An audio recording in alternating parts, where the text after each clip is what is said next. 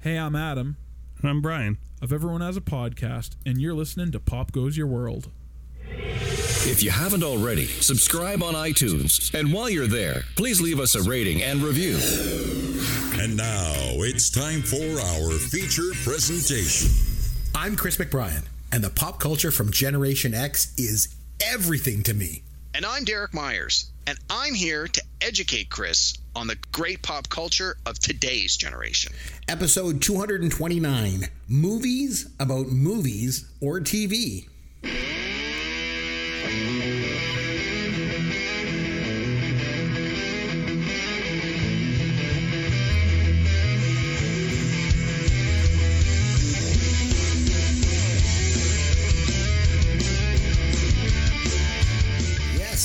Chris McBrien, and that is Derek Myers, and this is Pop Your World, the pop culture podcast for the generations.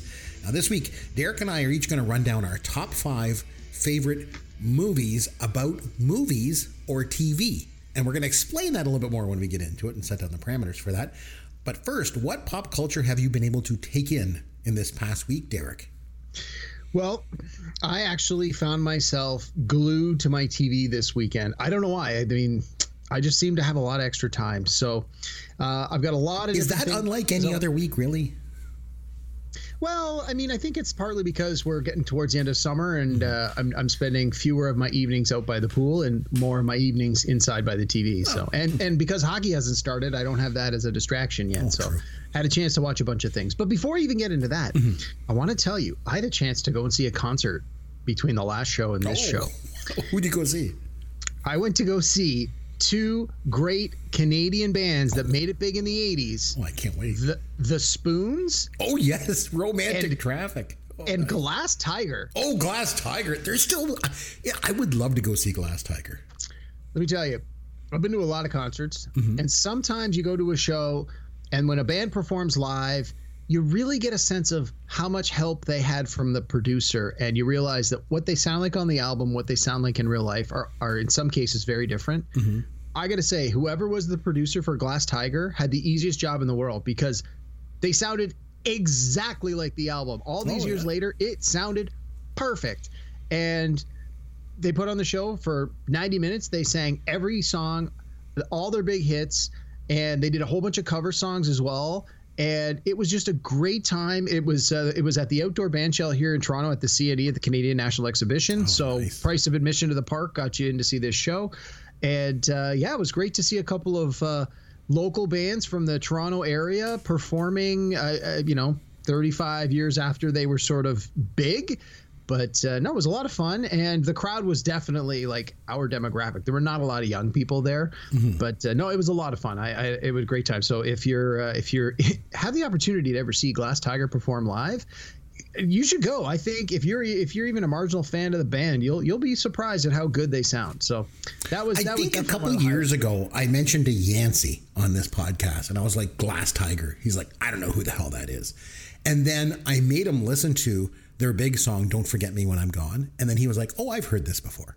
So, Yeah. like, you know, I think it's one of those bands that if you're American, you know, you hear the song and you're like, Oh, yeah, I know these guys. They were, they were, they had some good songs. I like them a lot. They No. I had a really good time. So, um, but aside from that, I had a chance to watch some things. So I watched two movies and a bunch of documentaries. Let me start with the movies. Sure. So the first one uh, is a movie that uh, I want to say was released in theaters around Christmas time and is now available on Crave HBO, and it's called American Underdog. It's about the football player Kurt Warner who I didn't really. I mean, I'm not a football guy, so I didn't know anything about it. But it's this whole story of you know he's he's considered the best undrafted player ever in football, and um, it's this whole story of all the struggles he had to to basically make it into the NFL, uh, despite all the hardships uh, and having all this talent.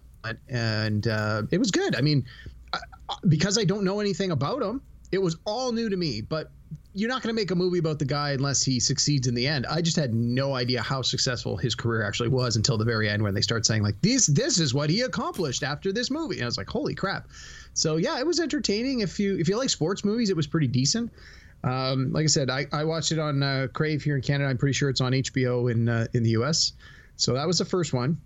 Second one was on Amazon. And let me tell you, Chris, if I told you, Mm-hmm. or if I asked you to tell me, what is Sylvester Stallone's best movie? What is, you know, what, what would your answer be?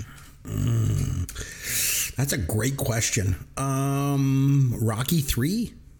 You know, with Rocky Three, Yeah, I think so. Well- I might go with that. You may you may want to hold off on that until you see Sylvester Stallone's latest offering. It's a movie on Amazon called Samaritan. Okay. and it won't change your mind at all. It was awful.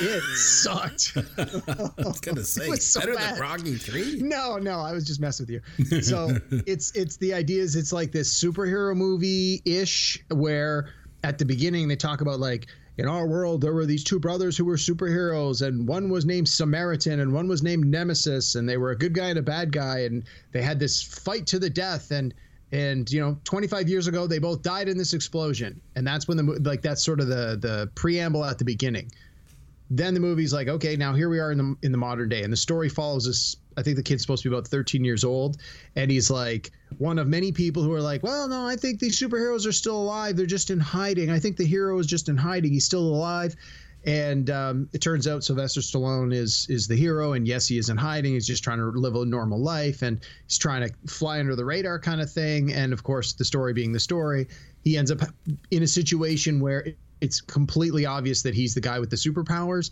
and then it just becomes an action packed shoot him up punch him up explosion-y kind of movie. Um, yeah not not the best thing in the world but if you want you know an hour and 45 minutes of turn your brain off and seeing sylvester stallone play a really over the hill superhero it had its moments. It didn't have many of them but uh, yeah not going to win any oscars for this one. Finally i had a chance to watch not one not two but three documentaries this week For 40 days and 40 nights, he watches documentaries. He likes to learn about the world. It's Derek's Documentaries. Derek's Documentaries. All right. So, all three of these are on Netflix, and all three of them dropped in the last couple of weeks. So, there's a good chance you're probably seeing them show up as, hey, this is something new on Netflix. You should watch it. The first one is about John McAfee. So, you're like, hey, that name sounds familiar. You know, like McAfee anti software on your computer? Oh yes. Okay. Yep. That's the guy, the guy who created that, John McAfee. So he sold the company years and years ago and made billions of dollars, and then became a total nut bar. And uh, so he was so convinced that the weird stuff was happening in his life that he actually brought journalists with him, like photojournalists with him, because he wanted his life documented because strange and weird was happening. And uh, yeah, this movie is bizarre. I didn't know anything about this guy, and the first hour is pretty interesting. They they explain like who he is and why the film crew's there, and some of the some of the crazy shenanigans that happen.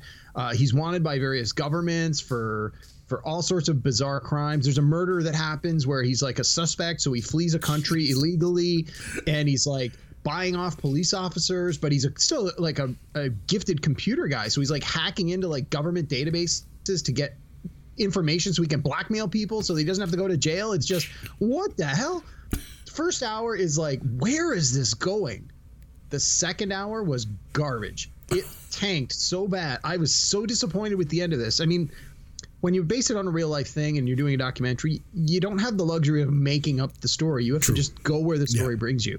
Unfortunately, the second half of this story is garbage. The first half is like it's like a, uh, you know a, a train wreck. You just you have to watch it because you're like this is both disturbing and fascinating at the same time. But the, the second half was was a huge letdown, in my opinion. Anyway, I, I didn't care for for the ending. Um, you know, it's uh, what do they say? The candle that burns twice as bright burns half as long. Oh boy, he did definitely half as long. But uh, yeah, it's anyway. It's on Netflix called Running with the Devil: The Wild World of John McAfee.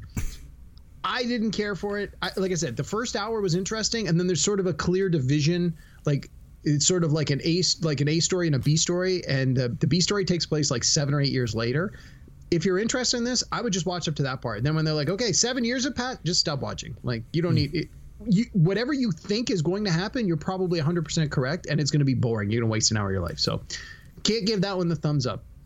The other two were both sports documentaries, and they're part of a series on Netflix called Untold. And um, the first one, I can't remember. I may have even talked about this last week. The first one I watched was called The Rise and Fall of And One. Did we talk about this last no, week, Chris? No. Okay. So this is about these actually both these documentaries are about basketball, and you know me, I'm not a basketball guy at all. Yet here I am talking about a football movie and a basketball documentary.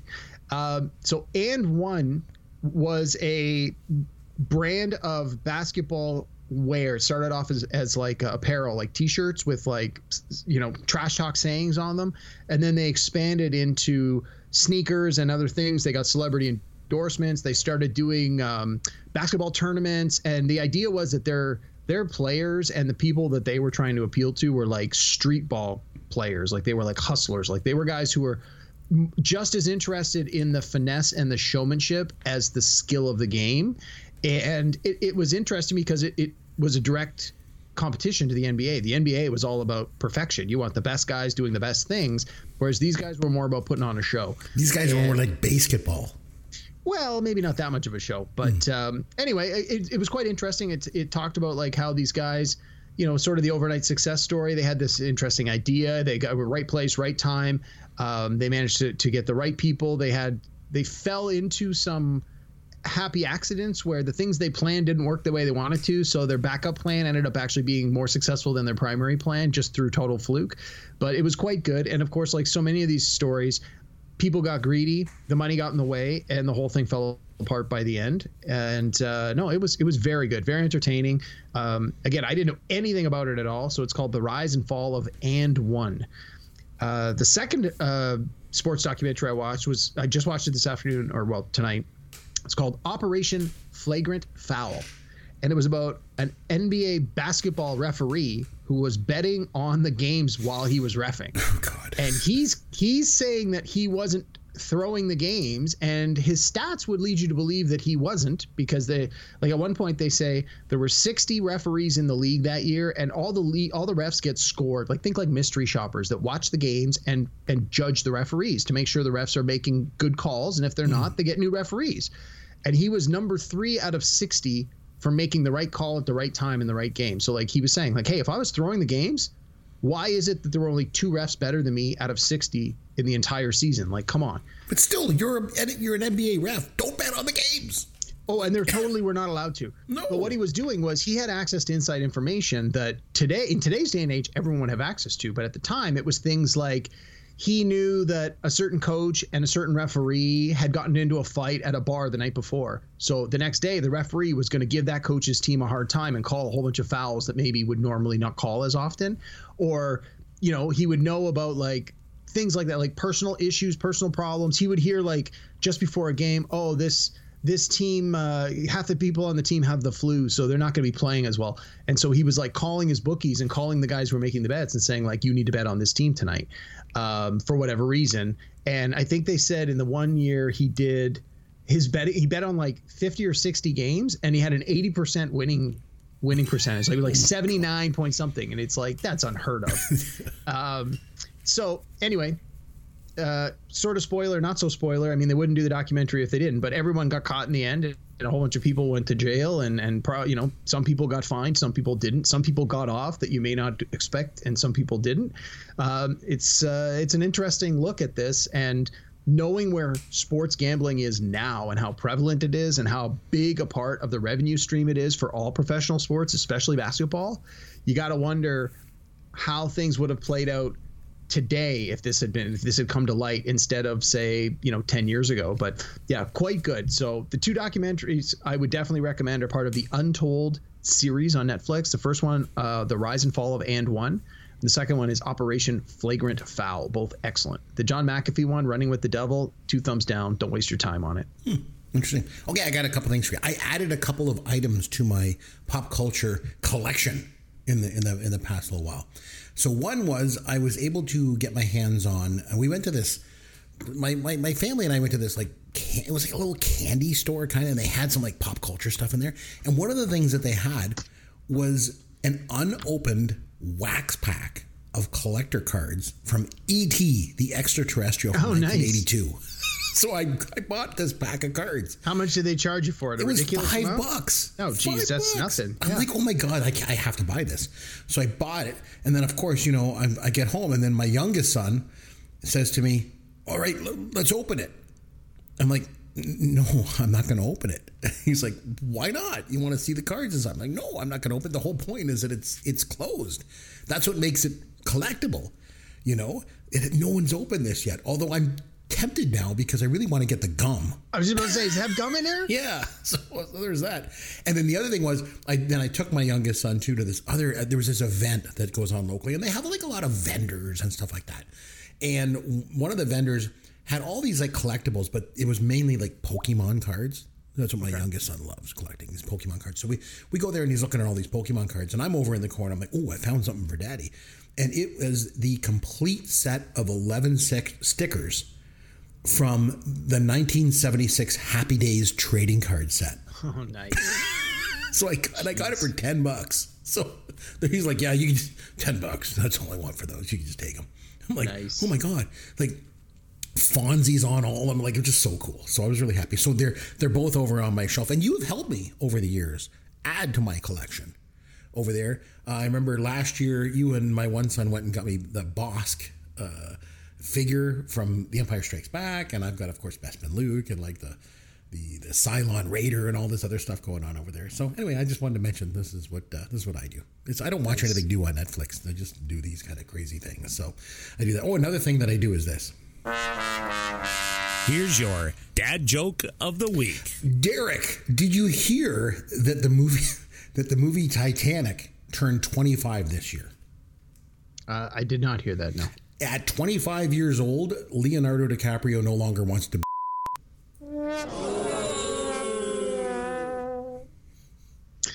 Not cool, man. This is a little more Chris's documentaries than Derek's documentaries.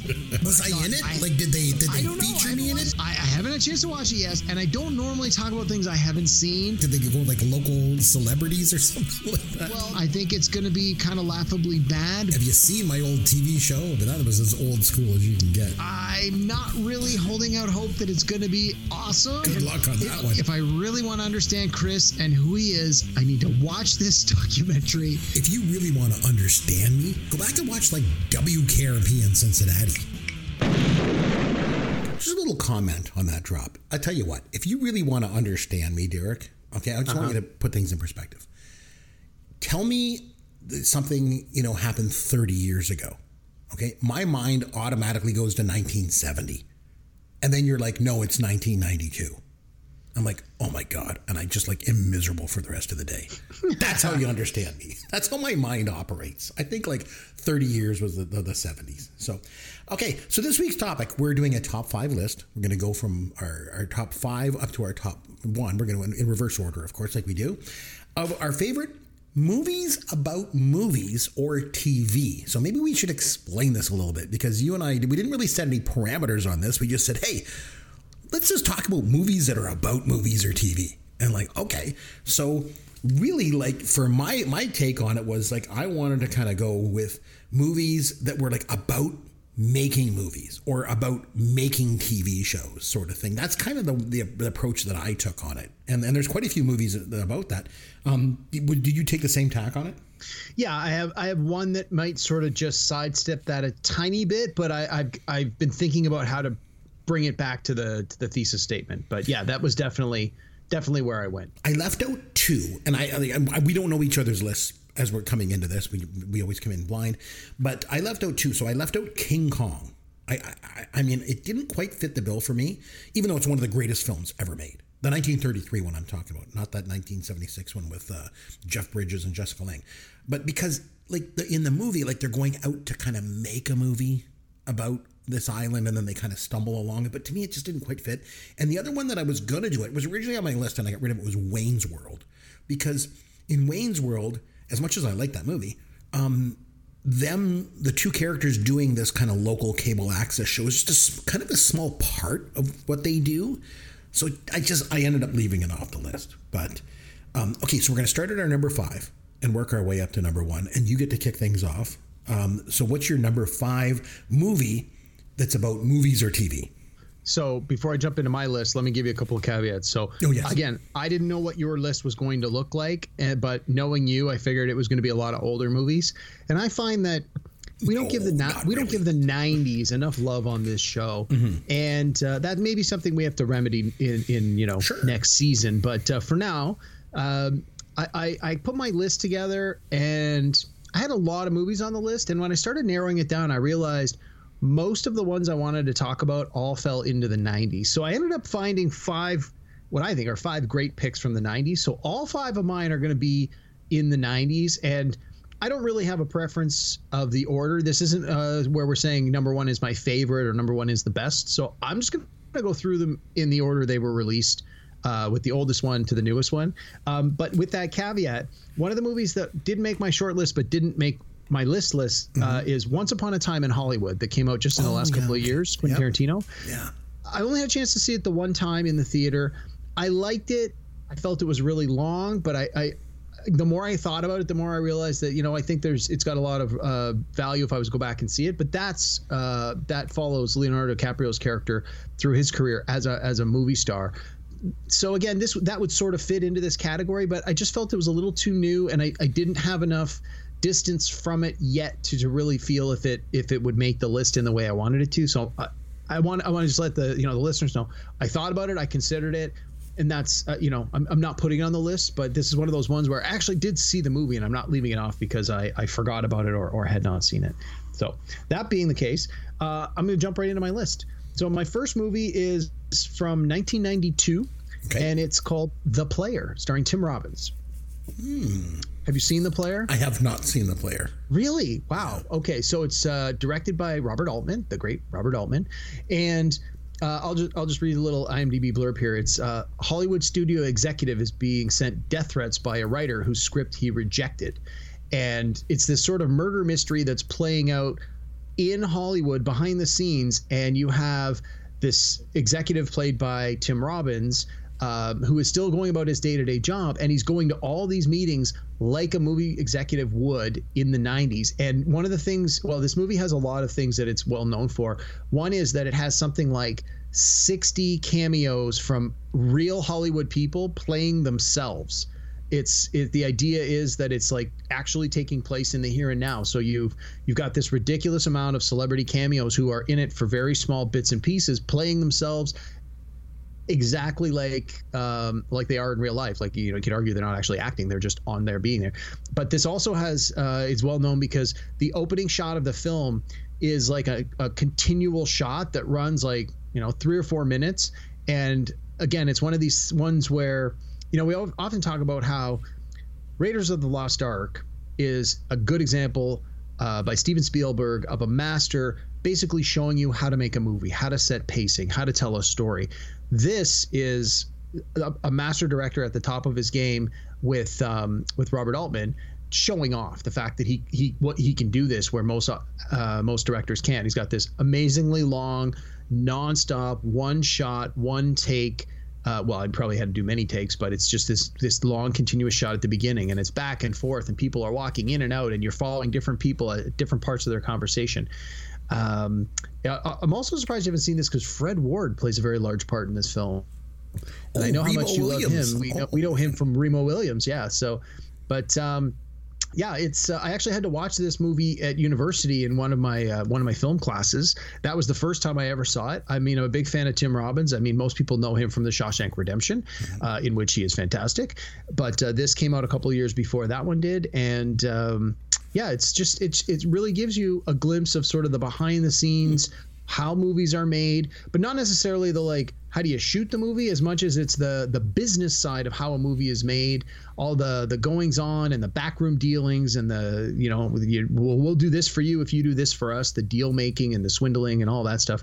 Again, it takes place uh, in 1992, the year it was uh, the year it was made. So it's some of the things that are happening in this movie are clearly going to seem dated at this point, just because the world has changed a lot since then. But unfortunately, a lot of things are going to be very much the same because there's always going to be those sort of backroom deals where money talks and and experience matters and who you know. And uh, so the player, you want to get an idea of how Hollywood works behind the scenes, or at least how it did in the '90s. Watch the player. All right. Um, uh, probably no surprise. The majority of my movies will all take place before 1989. But one not a surprise I at all. Shocking. I know. Um, but what my number five is actually a, a, quote unquote newer movie. I call it a new movie. It came out in 2008, and that's Tropic Thunder. I know it's a little bit out of my wheelhouse when it comes to movies, obviously, but it's directed by Ben Stiller. And if you haven't seen it, it's about these actors that are making a movie about the Vietnam War. And then, like, the movie goes over budget and like the studio's pissed because they're not getting enough dailies back, and there's there's no not a lot of progress. And then we so they decided to take these actors, and they drop them in a jungle, and then they film them. But the problem is that the area that they go into, there's like a drug cartel like in the area, so they start getting like really shot at. Like one of them steps on a mine, like it's it's all this craziness, right? But my favorite part is there's there's these two actors that are basically unrecognizable in their roles. So first is Tom Cruise. He Oh, plays this kind of overweight, balding producer. He's like yelling and screaming, just chewing up the scenery in his scenes. Like it's, it's, it's really, really good. But the other one and the best is Robert Downey Jr. So, have you seen this movie? Oh yeah, oh yeah. So he plays this method actor, Kirk Lazarus, and this actor always like gets right into his roles, right? So in this movie, uh, he's supposed to play an African American man, so he gets this skin pigmentation like done to himself, and he like talks in like this African American vernacular. My God, it, it's like he's completely unrecognizable, and he was nominated for a Best Supporting Actor uh, Academy Award for this movie. But the scene I like is when he's talking to Ben Stiller about how Ben Stiller played a mentally challenged character in his previous movie. It was called Simple Jack. And it's really offensive. Oh, yes. And Robert Downey Jr.'s speech in this scene, it's like, it's one of those things that I think if you were a writer and wrote this scene and then watched it play out, you would just be like, oh my gosh, I can't believe he did this. Um, the first time I saw that scene, I almost fell off my chair. Let's just say it's not repeatable. Okay.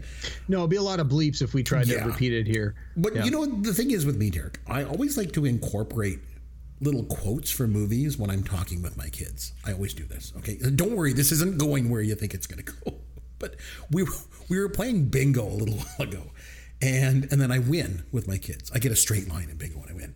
And I yell bingo and my youngest son is like, "No, no, no, I don't want to let, let's just keep going. Let's let's play full card." And I'm like, just without missing a beat. I'm like, "You never go full card." Go, you go home empty handed. And of course, he doesn't have any idea what I'm talking about. Right? And it's like this little inside joke of myself. I really need to get out more. that's what I think. So, anyway, my number five movie that's about a movie or TV is Tropic Thunder. And even though it takes place after 1989, I enjoyed it quite a bit. So, that's Yeah, no, it was good. I remember. I, I've actually ever seen it the one time in the theater, and uh, I do remember enjoying it a lot. I remember they had trailers in the movie for other movies that those performers were in. Like I think they were going to the premiere at the end, and it's like, you know, coming soon, and and that those those trailers were gold. It, it was very much the thing, the same thing Tarantino did with his. Um, uh, the Death Proof and uh, I can't remember the mach- no like I can't remember what the other movie was. It's it, I'm blanking on it, but uh, where he had a bunch of fake trailers in the middle. Uh, same idea. So no, it was good. I, I do remember. We'll have to watch that one again soon. Yeah. Okay, so All right. your number four Uh, my number four. movie about a movie about movies or TV. Yep. So this uh, we go from 1992 with the last one to 1995 with this one, and it is Get Shorty. So this stars. Uh, this is a big cast. It's big pedigree on it. Gene Hackman, uh, John Travolta, Rene Russo, Danny DeVito, um, James Gandolfini. It's uh, written by Elmore Leonard. Uh, Elmore Leonard uh, is a very successful novelist. Uh, he wrote um, Rum Punch, which was turned into the movie Jackie Brown. He did obviously uh, this one. Um, he did Out of Sight, uh, which they turned into a movie with George Clooney, which we've actually done on this uh, this podcast. He wrote the the 310 to Yuma, which was a a, a western. Um, or he at least had a writing credit on it. I don't know if he actually wrote it, but um, and he's the writer behind the the TV series Justified. So he's got a lot of uh, a lot of pedigree, and um, it was directed by uh, Barry Sonnenfeld, who uh, probably is most well known for directing the Men in Black films, and. Uh, this one is about John Travolta's character is a mobster named Chili Palmer, and he comes to Hollywood to basically because he's on the run, and he he meets Gene Hackman's character, who's like a producer. I think he's a producer, and so he passes himself off as a screenwriter, and he says, "Yeah, I'm a screenwriter. I'm here in Hollywood." And he goes, "Oh, well, what are you working on?" So he starts pitching this idea, and it's really just his life. And Gene Hackman's character is like, "Oh, this is fascinating. Well, you you have a lot of talent as a screenwriter. Like, where does it go next?" He's like, "Well, I don't know. Let, let's meet tomorrow, and I'll tell you." And basically, as the movie's playing out and things are happening to his character, he's constantly reintroducing those things as what's happening next in the story he's trying to tell. And it's a very interesting, uh, um, and I mean, farcical, humorous way of looking at how how movies are written. Because obviously, I, I don't think many movies are written in this exact way. But just the idea that a screenwriter is obviously going to draw from their own life experience. That's you know, I took creative writing in school, and that's always the first thing they say. Write write what you know, draw from your own personal experiences, and go from there.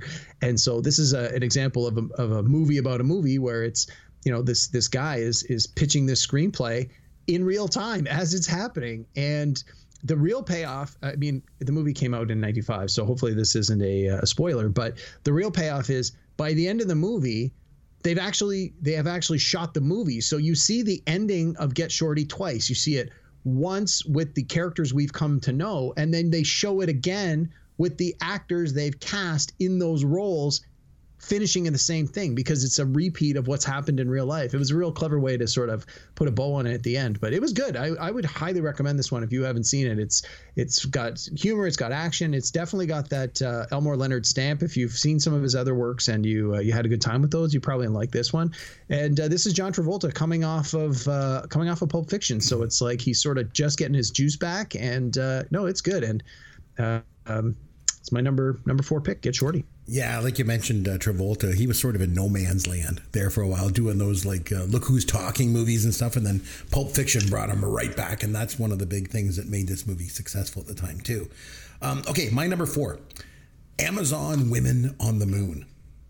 Okay, stick with me on this one, Derek. Okay, I don't think a lot of people know about this movie, but I think those that do know this movie, they they know that it's amazing. So don't let the title throw you. Okay the movie is basically about what it's what it was like to flip through the channels late at night back in the 1980s. There's these commercials, there's late night movies, Amazon Women on the Moon from the title. It was like this sort of make believe movie that they come across starring Steve Forrest. Uh, it's got an old black and white movie. It's got Son of the Invisible Man, where Ed Begley Jr. thinks he's invisible, but he really isn't and so he like strips Okay. his clothes off and he runs around naked and everyone you know he, they can he thinks everyone can't see him and they can see him. He's like ever see a shirt make a phone call? It's like so they're like oh it's the invisible man again. Great. Like and then arsenio hall is in this crazy opening sequence. It's great. There's soap operas in it. There's like these condom commercials. It's crazy but it's really really really good and the segments are all directed by different directors. There's like Joe Dante does one and Carl Gottlieb. There's a ton of actors in it, like Rosanna Arquette and Carrie Fisher, Joe Pantoliano, um, Michelle Pfeiffer. You know, I, I think it's one of those hidden gem movies that, that you really have to give it a try. I think you'll be surprised by how much you like it. So, Amazon Women on the Moon, something you maybe have never even heard of. Those of you out there that are listening, that have seen this movie, you know what I'm talking about. And it's all about like flipping around TV late at night. It is awesome. So that's my number four. Yeah, I've I- I've heard of it. I've never seen it. Um, It's so good. Was it uh, was it in any way involved with or uh, part of the uh, the Zaz group, the Zucker Abrahams No. and Zucker? No, no, like I say, it was all like a bunch of different directors that all did the segments, and like Peter Horton from like thirty something and stuff. He was directed and acted in it. Like it was just a whole bunch of mishmash of all these things, and but it was just great. I loved it. I think I, I think it might be in my mind mixing it up with uh, Kentucky Fried Movie. yes, yes, yes. Yeah. All right. Okay. Uh, my number, Number three. three. Yeah. So again, we're going to go from 95 to 1997. Uh, you ever wonder how pornographic films are made? Well, we watched Boogie Nights in 1997 and we found out. Um, this is one of my all-time favorite movies. Makes my top 20 all-time favorite movie list. The, the ranking will change depending on the day of the week, but we've talked about this a few times before. Um, so this is uh, this is a story that takes place over about 10 years from sort of the mid to late 70s to the mid to late 80s, and it follows the story of uh, Dirk Diggler, played by Mark Wahlberg, uh, who's this this young kid who uh, basically breaks into the the adult film business. Burt Reynolds plays uh, Jack Horner. Uh, Burt Reynolds nominated for an Academy Award for his role in this. Uh, regrettably, did not win. Um, and um, his character is the the producer, director, writer of these uh, these adult films, and Mark Wahlberg and this amazing cast of uh, performers: Julianne Moore, Luis Guzman, John C. Reilly, Don Cheadle, William H Macy, Heather Graham. Like this is a who's who. This is. It, it, the, the, the level of talent in this film is fantastic. They, they take the material very seriously. There is a tremendous amount of nudity in this, as you would expect with a, a movie that's about adult films. They don't shy away from that. Um, they they show the highs and the lows. They show the problems these people have. They show them the you know the drug the rampant drug use that's going on, the violence that comes with a lot of this, and it follows it through um, the transition of adult movies from being shot like a real movie would on reel to reel and shown in a theater to converting to videotapes and moving to the home system and away from like old school you know porno houses. It, it's it's a fascinating look at a very specific point in history when adult films um, you know i mean obviously we still have i don't know if we call them films but you know pornography is still available but just the way it was treated handled accepted not accepted um, the taboo around it. It's it's explored in a very respectful way here in this film. Um, like I said, the performances were great. The uh, the direct it's written and directed by Paul Thomas Anderson. Um, like this movie has a tremendous pedigree, and it's great. And I, I'd be shocked if most if you know I'd be shocked if any of the listeners haven't seen this before. But if you haven't seen this before, like if as long as nudity isn't going to put you off, you need to watch this movie. It is long. It's two and a half hours, which sometimes on a rewatch you're like, It is okay, long, Let's do, let's do half the today scene. and half tomorrow, kind of thing. But uh, but no, it's it's it's fantastic, and and it gives you that real uh, inside look. I, I mean. I don't know how accurate it is. I got to think it's pretty accurate. Uh, from what I know of Paul Thomas Anderson, he does his homework as a writer to make sure the details are correct. And given the um, given the the fanfare around this movie when it came out in 97 i think if it was you know full of baloney it, we would have heard about it when it came out. It, i don't think it would have been the success it was. And i mean i believe it, it was nominated for a bunch of oscars. I can't remember was it nominated for best picture? It was not nominated for best picture. Burt reynolds for uh, best supporting actor julianne moore supporting actress and best writing paul thomas anderson. So that's my uh, that's my third pick here boogie nights from 1997 I like how you described the movie as being long, especially the final scene. Yeah. I have a dirty Um, joke about that, but we're not going to talk about that here. Yes, of course. Uh, okay, so my number three, I'm going to go with a movie called SOB. Okay, so back in 1981, Blake Edwards, he was a director of Breakfast at Tiffany's, and he also directed The Party and the Pink Panther movies back in the 70s. Well, Right. But outside of those movies, Edwards had a bit of a rough go of things with Hollywood, especially with the studio system back in the 70s. He had a lot of issues getting his his personal films made that he wanted to do. And then the ones that he did, like Darling Lili in 1970, like they just flopped, right? So in 1981, he made this movie, SOB, about making a movie in Hollywood. And in it, Richard Mulligan plays a director, and he's he's married to Julie Andrews, and they make this kids musical together called Nightwind, and it just flops, right? So he decides to go back and remake it as a soft core porn movie. Now, keep in mind, Julie Andrews was Blake Edwards' real life wife, right? And she was obviously known for making kids' movies, you know, throughout her career. So this movie kind of mirrored reality to a degree. It's it's kind of semi-autobiographical in a way. So in the movie, they redo Night Wind, and in the final scene, Julie Andrews does a topless scene. This movie, I think, is very polarizing. Like I know people that that like it, and I, I know plenty of others that just hate it. Uh, I'm I'm in the former group. I mean, I like this movie. I think it's good, and it it's got a boatload of actors at the time, like like Larry Hagman, and there's like Robert Preston and William Holden and Robert Vaughn, and they all, in a lot of ways, kind of play various caricatures of themselves. It's a satire of the Hollywood movie industry, and of course, you get to see the actors from The Sound of Music do something completely out of character, to say the least. So that's my number three movie, about movies or TV. So, what's your number two? I was gonna say I've never seen it. I've never even heard of it. So here we are. Uh, okay, so we've uh, we've talked a lot about movies. I'm going to talk to talk one about television. Uh, this is my only one about TV, and again, it's sort of a sidestep. It's from 1998, and it's called The Truman Show. Jim Carrey. Yes. So, uh, for those maybe who haven't seen it or are unfamiliar with it, the idea is that Jim Carrey uh, has lived his whole life under a microscope, and his entire life, from the day of his birth right up till the time the movie starts, has been filmed as a reality TV show. Except he is unaware that he lives in a reality TV show. Everything about his life is artificial. Every person he has ever interacted with is an actor. There are cameras in every single room that he ever goes into. People you know as as he grows up and the technology improves the cameras get smaller. They can put more cameras in more places so that absolutely none of his life is missed for even a second.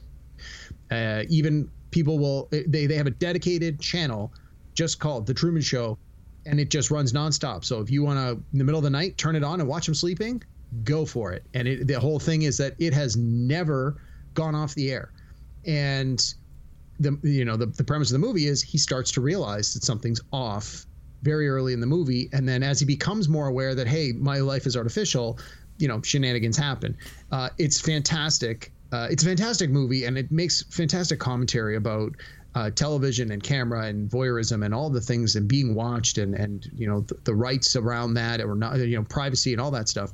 But from the point of view of how it relates to what we're talking about you do see a tremendous amount of behind the scenes in the context like it's the show within the show kind of thing. Like the the Truman show television show is still happening in the movie as we watch it and we get to see sort of how the sausage is made. In some scenes um, you know as Truman becomes less predictable because he starts to realize that his life is not what he expects the performers and the people that are making the show have to really you know tap dance around things to try and keep up the facade. And i think this this uh, this movie the timing was excellent because it was only you know it was around this time or like within a year or two that reality tv started to really take off. And this this basically was a, an example of like how extreme reality tv can be. And um, so I think that this this fits into our category about you know movies are about movies or TV. Um, not that it's showing you a real TV show, but I got to think that we are if we are not already here, we are very close to being here. It's almost a cautionary tale now that so many people put so much of their life on the internet or on, well maybe not tv anymore but on the internet that uh, you know we're a society of voyeurs we want to watch other people doing the most mundane things brushing their teeth going to work sleeping like these aren't you know he's not an athlete. He's not a superhero. He's just a regular guy. And and people are fascinated by just being able to watch him. So that's my uh, that's my number two pick the truman show. And that was 97, right? That that came uh 98 1998, which is interesting because um, that was a couple years before reality TV really took off. Because it was really 2000 with like Survivor and stuff when it took off. So it definitely was ahead of its time. And the other thing, like you touched base on, I think is important there, is just how much reality TV is just manipulated. It's it's not really reality TV. It's all manipulated for the cameras and stuff like that. And I definitely agree. It's more of a cautionary tale. That's a good pick. I like that one. have you, um, you i assume you've seen this movie Yes, I have you seen it recently No, I watched it way back in the day. yeah we may have to revisit this one in Yeah. the not too distant It future might, it might be interesting to see how it how it plays now in today's world. Yeah. So I thought it was interesting. You mentioned that you know you're because we kind of lumped this all together. There were this is about we didn't decide to go movies about movies and then do another show on movies about TV. We lumped them kind of together, and that's your only pick that has uh, about movies about TV. My top two are both about TV. Okay. oh okay So this is the way I'm going to go with it. My number two, boy. Okay, so it's called Tunnel Vision. All right. So it's a TV parody from 1976. It was directed by Neal Israel. And he directed movies like Bachelor Party and Moving Violations. Remember that one, Derek? That oh one? movie violations i've definitely seen that Oh, he also paired up with Pat Proft and they wrote Real Genius. That's a personal Oh, favorite movie. which i enjoyed yeah So back in 1976, though, he made Tunnel Vision. So one thing about me, I was always a huge fan of the underground comedy movement back in the 70s. It was really the foundation of the American comedy scene in the late 70s and the early 80s. Like there was National Lampoon's Lemmings, and there was Second City in Chicago, and there was underground films like you mentioned, a Kentucky Fried Movie, like like that, and they were all part of that that whole comedy scene at the time. But one of my favorites was Tunnel Vision. So I, I got a lot to talk about this one. So have you ever seen it or have you ever heard of it? I've never even heard of it. No. Okay. So it's it's basically the premise is it's about this TV station that has and it and again it came out in 76 but it takes place in 1985 so the premise is you know in 10 years like there's just going to be less censorship. So the idea is it's a tv station that has zero censorship. Okay so what it does is it just puts out the most offensive vile programming you can ever imagine. And it's got actors in it like howard hesseman is in it and chevy chase and al franken and tom davis but the two things I like the most about it, there's these. Okay, so there's this this fake TV show that they show. it's called it's a sitcom called Ramon and Sonia, and it's got Laraine Newman from Saturday Night Live, and Ira Miller plays Ramon, and they're this like vile. Disgusting couple, and I remember the theme song was like Ramon and Sonia, and the rest of their disgusting family. Ding, ding, ding, ding, like a typical kind of sitcom thing. But then Yeah. it's like Ramon gets home from working in a cab all day, and then she's like, "Oh, what happened today?" And I cannot repeat what he says. Like it's just not even with the censor beep. It's just so offensive.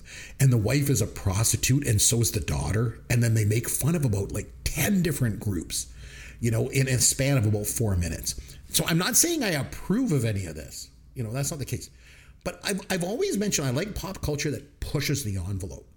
Mm-hmm. And the premise is basically what could be the most offensive thing that you could ever think of in your life? And that's what this is. It's on YouTube. So if you go to YouTube and you search Ramon and Sonia, Tunnel Vision, I cannot repeat, repeat a single word of the dialogue. But it's it's like the most offensive stuff ever put on film. It's just crazy. But then later later in, in the movie Tunnel Vision, there's a movie trailer that they show, and it's for a movie called Get Head. It's not what you think, though. So it's about this cop that gets blown up, and then the doctors save the only part of his body that survives his head. So he's this like disembodied head. And I remember like years later, they did a sketch on In Living Color where Damon Oh, Wayans. the head detective. Yeah, head detective. Yeah, I Yeah. remember that one. But Tunnel Vision did it first. It was they were definitely inspired by Tunnel Vision when they did that. So it was called Get Head, and John Candy is in it. Okay, so he was the at the time an unknown improvisational actor from Second City in Toronto back in '76, and he plays the partner, the cop's partner. And then he goes around carrying this hat box everywhere, and then he opens it up, and the inside is David Lander's head. So David Lander is the guy that played Squiggy on Laverne and Shirley. Okay. Okay, so he's the head inside, and then together they like fight crime. But overall, like it, it's as far as subversive comedy goes, like that underground movement back in the '70s, it was really, really key. And and and Tunnel Vision for me was one of the best parts of that comedy movement. So not a lot of people know about this one, but it is something else. Let me tell you. Go to YouTube and look up Ramon and Sonia from Tunnel Vision, and like just be prepared to be offended. It's it's almost like they said, okay, we have four minutes. Let's see how many people we can offend in four minutes. Okay, go. Tick tick tick. it's just like crazy. Anyway, Wow. So it Yep. it was it was like I say a part of that whole movement. So I, I feel it, it it deserves to be talked about. Uh, well, I'm a little surprised this didn't show up on my Netflix account. Netflix thinks you might like Tunnel Vision. Yeah. I don't know where it would be available. I don't know. So okay, Yeah, so your know. number one movie about movies or TV? All right. Again, as I said, this isn't in any particular order other than there's chronological, but mm-hmm. this one is a very strong, and it is from 1999, Bowfinger, starring Eddie Murphy and Steve Martin. And so, Chris, have you seen Bowfinger? I have not. I have not. No. It's directed by Frank Oz. You know who Frank Oh, Oz I is? like Frank Oz. As the Yeah, he's voice of Cookie Miss Piggy, Monster. Cookie Monster. He was the voice of Yoda. He's directed a lot of great movies as well. It was Yeah, written he, by he, Steve direct, he directed Little Shop of Horrors. Yeah. Uh, the movie was written by Steve Martin, and uh, it also stars, in addition to Steve Martin, Eddie Murphy, it stars Heather Graham and Christine Baranski. Um, Terence Stamp has it. Robert Downey Jr. is in it a little bit. It's um, it's the idea is that um, Steve Martin is a writer, producer, director trying to. Um, I, I don't. I think they've established that he has had success in the past and has fallen on hard times, is trying to figure out how to get back into the game, and nobody's taking him seriously. And um, and then he decides to um, basically fake a movie. He's trying to get Eddie Murphy's character is like a really big star, and he's like, "Oh, this movie would be perfect with him." And he's like, "Well, what if we shoot the movie, all the peripheral scenes, and then we basically just ambush Eddie Murphy's character, like sort of in real life, and and like film around him, so he doesn't even need to know he's in the movie, but we'll put him in the movie." And hilarity ensues um, it, it's this is a great movie. I haven't seen it in a while, but uh, I, have seen it a handful of times. It's quite good. And one of the really interesting sort of side plots that's happening is Heather Graham.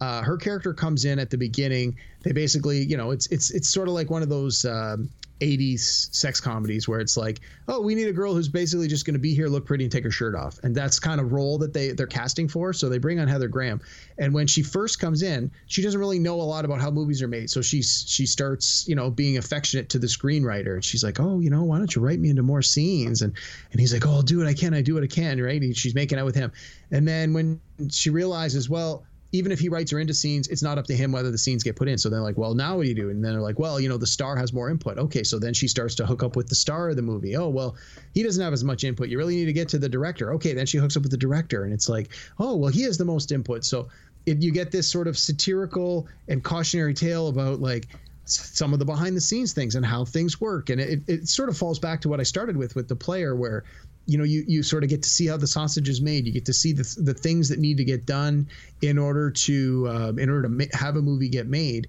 and in this case it's this sort of guerrilla style shooting of the movie where they're just we don't have really any money. We don't have any permission. The star of our movie doesn't even know he's in the movie. We're just going to do what we need to do and hope that we can put a movie together by the end. And uh, you know when you get steve martin and eddie murphy together you're you're going to have some funny stuff in it. And my own you know this movie's great. I love it, and uh, yeah, it, it's the number one. Simply, uh, it's number one because I think it's great, but it's also number one just because I'm doing them in order. It was 1999, and I also want just sort of want to say mm-hmm. as a tack onto this, one of the other movies that I was going to put on my list, but I didn't again because it's quite new, is also an Eddie Murphy one called Dolomite is My Name, but it's more of a biopic. Um, about um, oh my god I can't think of his name is and um, sorry I'm just going to click on it here give me a second but it came out in 2019 um, Eddie Murphy got a lot of critical praise for it and um, but again I tried to stick away to stay away from um, stay away from movies that were more like real life biopics like I know we want to do movies about movies but I didn't want to do a movie about movies where it was just following around a person who for, in real life was was in the film industry. Um, Rudy Ray Moore, that's his name. Eddie Murphy played Rudy Ray Moore, who played the character Dolomite. So, uh, it's sort of an honorable mention to tack onto my Bowfinger pick. So, anyway, what's your number one, Chris? So, my number one, I'm going back to TV on this one, and this is this is actually a very special special film. It's one of my favorite movies that came out of the '80s, and it's my favorite year from 1982. So, this pick I think is a little bit polarizing, like a few of my picks tonight here actually, come to think of it.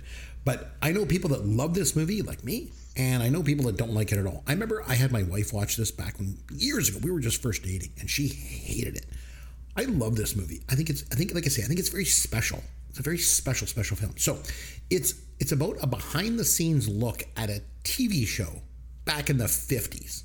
Okay, it's basically this thinly veiled parody of your show of shows with Sid Caesar like in the movie, the character's name is King Kaiser. You know. Okay. And but the story centers around Benjamin Stone, and it's this guy who's a writer on the on the show, played by Mark Linn-Baker. You remember cousin Larry from Perfect Strangers? Yes, yes. yes. He's he, I just saw him this week, and he's in the new She-Hulk show on Marvel. Yeah, on, I believe he was all, he was also in Succession recently too. So anyway, so yes, he's a, yes, he's a writer on this show and it's basically like a weekly sketch show, kind of like the the SNL of the 50s. Okay. Okay. So Benji Stone is his character, and he's a writer on here, but his idol is the movie star Alan Swan, played by Peter O'Toole, in the best performance of his career. And let me tell you, that's saying something because the guy was Lawrence of freaking Arabia, right? Mm-hmm. But he he Peter O'Toole basically plays Errol Flynn kind of in this movie. And so he's the guest star on the show that week. The problem is, he's this like raging alcoholic. He cannot stay sober. He can't show up on time. So they decide to dump him. And Benji Stone is like, that's my idol. So he's like, okay, listen, I promise. I'll babysit him all week and I'll make sure he shows up on time and sober to every rehearsal and to the live show. And it is absolutely amazing. It's a, it's a, look behind the scenes at this frantic live TV show. And it's also a look at what it's like when you meet your idols and sometimes when they aren't what you think they are. And it, so it, it kind of pulls down the, the curtain, on, not just on TV and how TV is made, but it also pulls back the curtain on, on your perception of, of actors and stars and things like that. And it, it's got amazing performances by everybody. It was directed by Richard Benjamin. His direction is fantastic, spot on direction.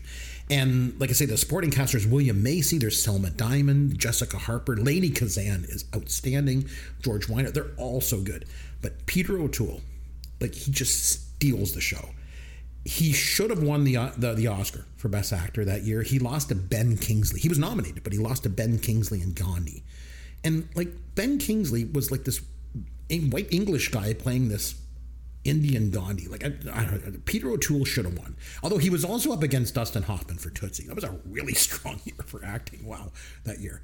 But my favorite year. It's just so good. It's one of my favorite movies from the '80s, and and rightly so. I just it, I this it's a very heartwarming movie to me. So it is definitely uh, my number one movie about movies or TV. I've never seen it. I've never even heard of it, but uh, you've you've sold me on it. If I so if I can find a copy, I'll give it a watch. I'm just sort of looking through now. I'm not seeing it readily available on our streamers, unfortunately, but uh, I'll keep my eye open for it. yeah, maybe I'll try and get us to like watch it sometime on the show here and, and do that. But it, it's, it is it's something else. It really really is something else. One of those I think hidden gems. But I mean, it was like critically acclaimed at the time. Like I say, it was nominated for Academy Awards and so on and so forth. But uh, but uh, yeah, no, it was good. Okay, so that's our top five movies about movies or TV. So what do you say we now have some? Fun with Caveman. All right, Derek. So since we looked at movies that were about movies or TV, I, I decided I was going to go like like full out on that. I'm going to go full card. Never go full card. but I just did like a total mashup of it all. And so what we're going to do is we're going to play a little game that I like to call Pick the Flick. Yeah, pick the flick. You get the synopsis, then pick the flick. You get the year, pick the flick. Okay, I'm going to give you the year and the synopsis, obviously. You can tell by the song. And you just have to guess the movie title. And the common thread is all of these movies were actually based on TV shows.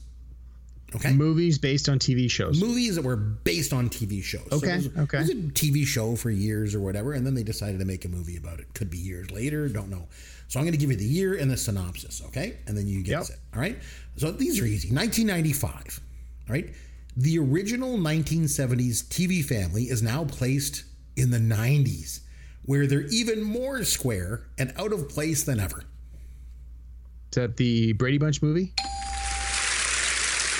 Yes. All right. 2008. A New York City writer on sex and love is finally getting married, but her three best girlfriends must console her after one of them inadvertently leads her fiance to jilt her. Wow. It's based on a TV show? Uh, I have no idea. Sex in the City. Sex in the City. Oh, right. That was a TV show before it was a movie. I guess because it was on HBO, it never occurred to me it was TV show. Yeah. Mm-hmm. Okay. Good answer. Good question. 2003. An imprisoned drug kingpin offers a huge cash reward to anyone that can break him out of police custody, and only the LAPD's specialized team can prevent it. Yeah. This was a fun one. SWAT. Yes, based on a TV show from the 70s. Okay, 1998. I can't give you their names, so it's got to be two agents must fight the government in a conspiracy and find the truth about an alien colonization of Earth. Oh, is it uh, the X Files movie, Fight the Future? I think it's called. Yes, yes. The synopsis originally said Mulder and Mulder Scully. and Scully, I'm like, yeah. ah, I give that. I remember when that came out on video. I was working at Blockbuster. Yeah. Okay, 2012. A pair of underachieving cops are sent back to a local high school to blend in and bring down a synthetic drug ring. Name the Yeah. movie. Way better than it had any right to be. 21 Jump Street. Yes. based on that Johnny Depp TV show that was back on Fox back in like 87 and 91. Okay, 1991, con artists plan to fleece an eccentric family using an accomplice who claims to be their long lost uncle. Wow. What was the year? 1991. 1991. It sounds familiar, but I don't know. It's the Addams family, All right. based on the old black and white TV show with John Astin. Yep. Okay. Yep. All right, 2005. Thinking he can overshadow an unknown actress in the part, an egocentric actor unknowingly gets a witch cast in an upcoming television remake of a classic sitcom. Yeah, that was um that was that was uh oh my god, I can picture the actor and the actress. It was Nicole Kidman and uh what the hell was it called? It's uh Samantha the Witch. It was uh, Bewitched. Yes, based on the Elizabeth Montgomery show. Yeah. From ABC. Will Ferrell, that's the guy. Yes. I got him. Like I could picture him, I just couldn't think of his name. All right, 2000. Three women, detectives with a mysterious boss, retrieve stolen voice ID software using martial arts, tech skills, and sex appeal. Yeah, it was uh, Charlie's Angels. All right, 2009. When an android replica of a boy is rejected by his aggrieved creator, he goes off to find his own identity in an adventure that would make him the greatest hero of his, of his time. Uh was that Astro Boy? based on that cartoon. Okay, last one 1980. A week in the life of a game show host and creator who lives through a series of outrageous competitors, stressful situations, a nervous breakdown, and other com- comical characters involved in his life and work on the TV show. From 1980? 1980. No clue. No idea. The Gong Show movie. If you say so. Chuck Barris. I remember him being out in the desert in that one. So, okay. You got a lot of them, though. You did pretty That was well. it. Okay, yeah. I mean, Yeah, I, I, the ones I missed were just shows. For the most part, were shows I didn't even know. So Yeah, and I mean, like I, I try to give you some like ones like that are not just from the seventies and eighties. yes, you know, I no, I that, appreciate so. that. So, um, okay, so next episode it's time for a quote unquote newer film because we I mean we had our we had our draft from the eighties and we did eighties movies and now we did the tonight. So time for a newer movie. So since I don't watch anything past nineteen eighty nine, as we know, it's over to you, Derek, to pick a movie for us to watch and come back. We're going to review it next week. So what have you got for us? So I uh, I decided that I want to go back to one of my favorite genres, which is science fiction. And I Mm-hmm. know you definitely have not seen this movie, but let me just set this up for you. You have seen the movie Groundhog Day, right? With with Bill Murray. Yes, yes, I have. Do you know the premise? Like he just keeps repeating over and over. Well, you know, what? I I tell you what, they should announce a sequel to Groundhog Day, and then just re-release the original. Nice. Yeah. Mm-hmm. Nice. I'd pay to see it. Um, so the movie I'm going to get you to watch is from 2011, and it's called Source Code. It's um, yeah, I know you've never heard of it. It's called. It stars Jake Gyllenhaal and Vera Farmiga, Jeffrey Wright. Um, you got a lot of people in this that you're like, oh, I totally recognize who that person is. Um, and the idea is that it's this uh, this guy who is working for this you know this government agency where he's got to relive eight minutes of his life well not even his life. He gets put in this thing where he has to relive the same eight minutes over and over and over again because there's a bomb on a train that's going to go off. And he every time he goes in to, back to the beginning he he needs to do more investigation to try and figure out what happened and how could you have stopped this if you had a second chance to do it. And so you get this same scene of eight minutes happening over and over and over again. And just like groundhog day it becomes a very interesting exercise in creating the movie of how does the director show you the same scenes with the same actors saying the same dialogue sitting in the same place on this train over and over again without you getting bored and it's it's really it's it, I really enjoy this movie. It's directed by Duncan Jones, who um, is the son of David Bowie, and who also directed a, mo- a movie you and Yancey reviewed way back when that I know you did not like called Moon. But uh, this one I really enjoyed. I caught the last ten minutes of it on cable like a month or two ago, and so I wrote it down as something I wanted you to watch. Um, it is available on Netflix here in Canada. Uh, Source Code 2011 with Jake Gyllenhaal, directed by Duncan Jones. Give it a watch. uh, come back next week. We'll uh, we'll talk all about it, and uh, we'll take it from there. We will watch Source Code. We will come back and review it. But until then, this is Chris McBrien on behalf of myself and Derek Myers saying thanks for listening to Pop Goes Your World, the pop culture podcast for the generations.